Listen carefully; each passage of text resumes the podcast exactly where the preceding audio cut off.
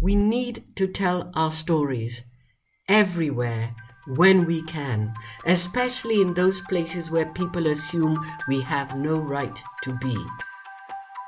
In this episode of the Diaspora podcast, we hear from Dr. Abena Busia. My name is Abena Pokua Adompim Busia, and I was born in Ghana.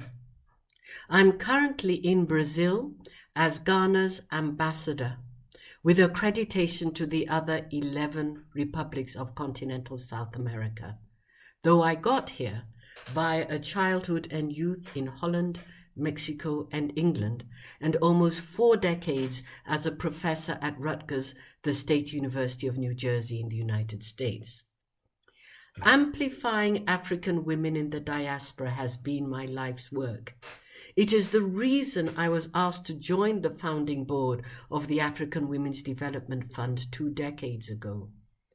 We need to tell our stories everywhere when we can, especially in those places where people assume we have no right to be, to remind them that we have always been there, working too often in the shadows.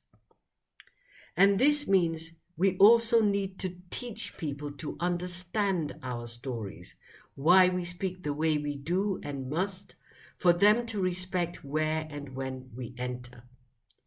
As an academic, I teach the writings and cultures of diaspora black women and remember always to cite our works because it is the works of other black women who have blazed the path for me and shown me the things that are needful and sustaining. It is why a group of almost 200 of us around the continent spent two decades researching and editing the four volumes of Women Writing Africa published by the Feminist Press, because there is our hidden creativity, found in our last wills and testaments when people thought we had nothing to give our legal depositions when people thought we should have nothing to fight for, our ritual and quotidian songs such as marriage and birth songs, lullabies, work songs, and songs of abuse when people thought those spaces of little account. It is we, not people who do not value us, who are and have always been our own authorities on every subject under the sun concerning our lives. Creative expression can take so many forms.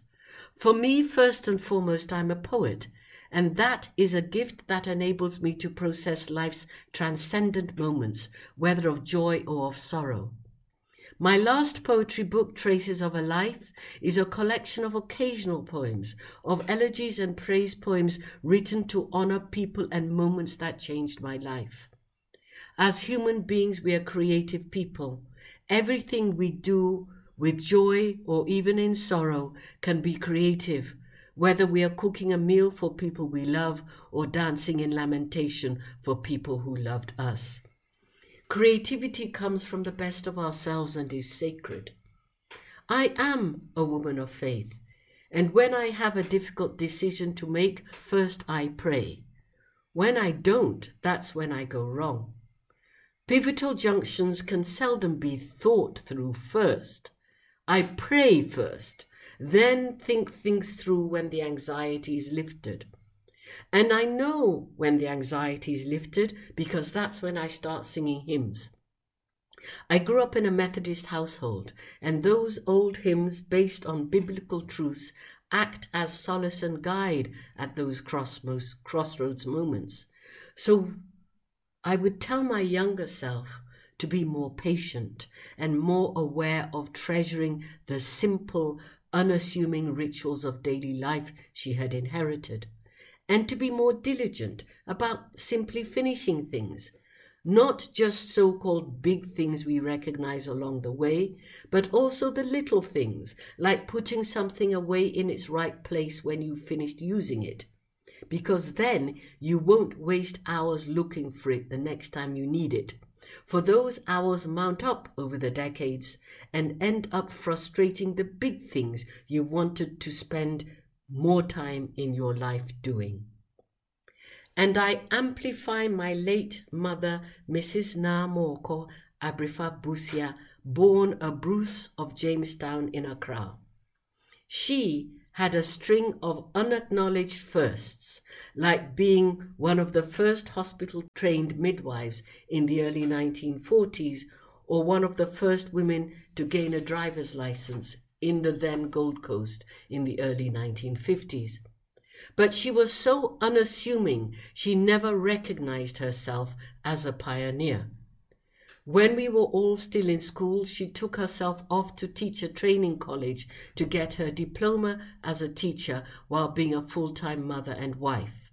She loved fabric and beads, designed clothes and jewelry, and at college she wrote her dissertation on the decorative arts of Ghana.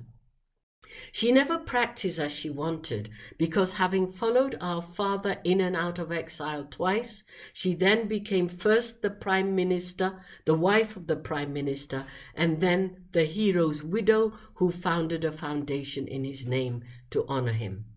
However, she was truly a great influencer.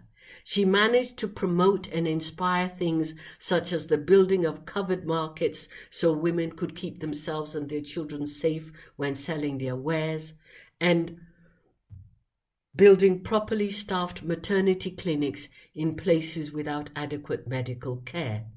It is heartening that in some of those places they still remember her name, but more people need to. The Diaspora Her podcast celebrates the unfiltered journeys of African women across the diaspora and continent by African women for African women. These women are seasoned Wonder Women and Afri women millennials who are endeavoring in philanthropic efforts through their various spheres of influence. The Diaspora Her podcast is produced by Women Change Africa Creatives Media and Antumpan Media.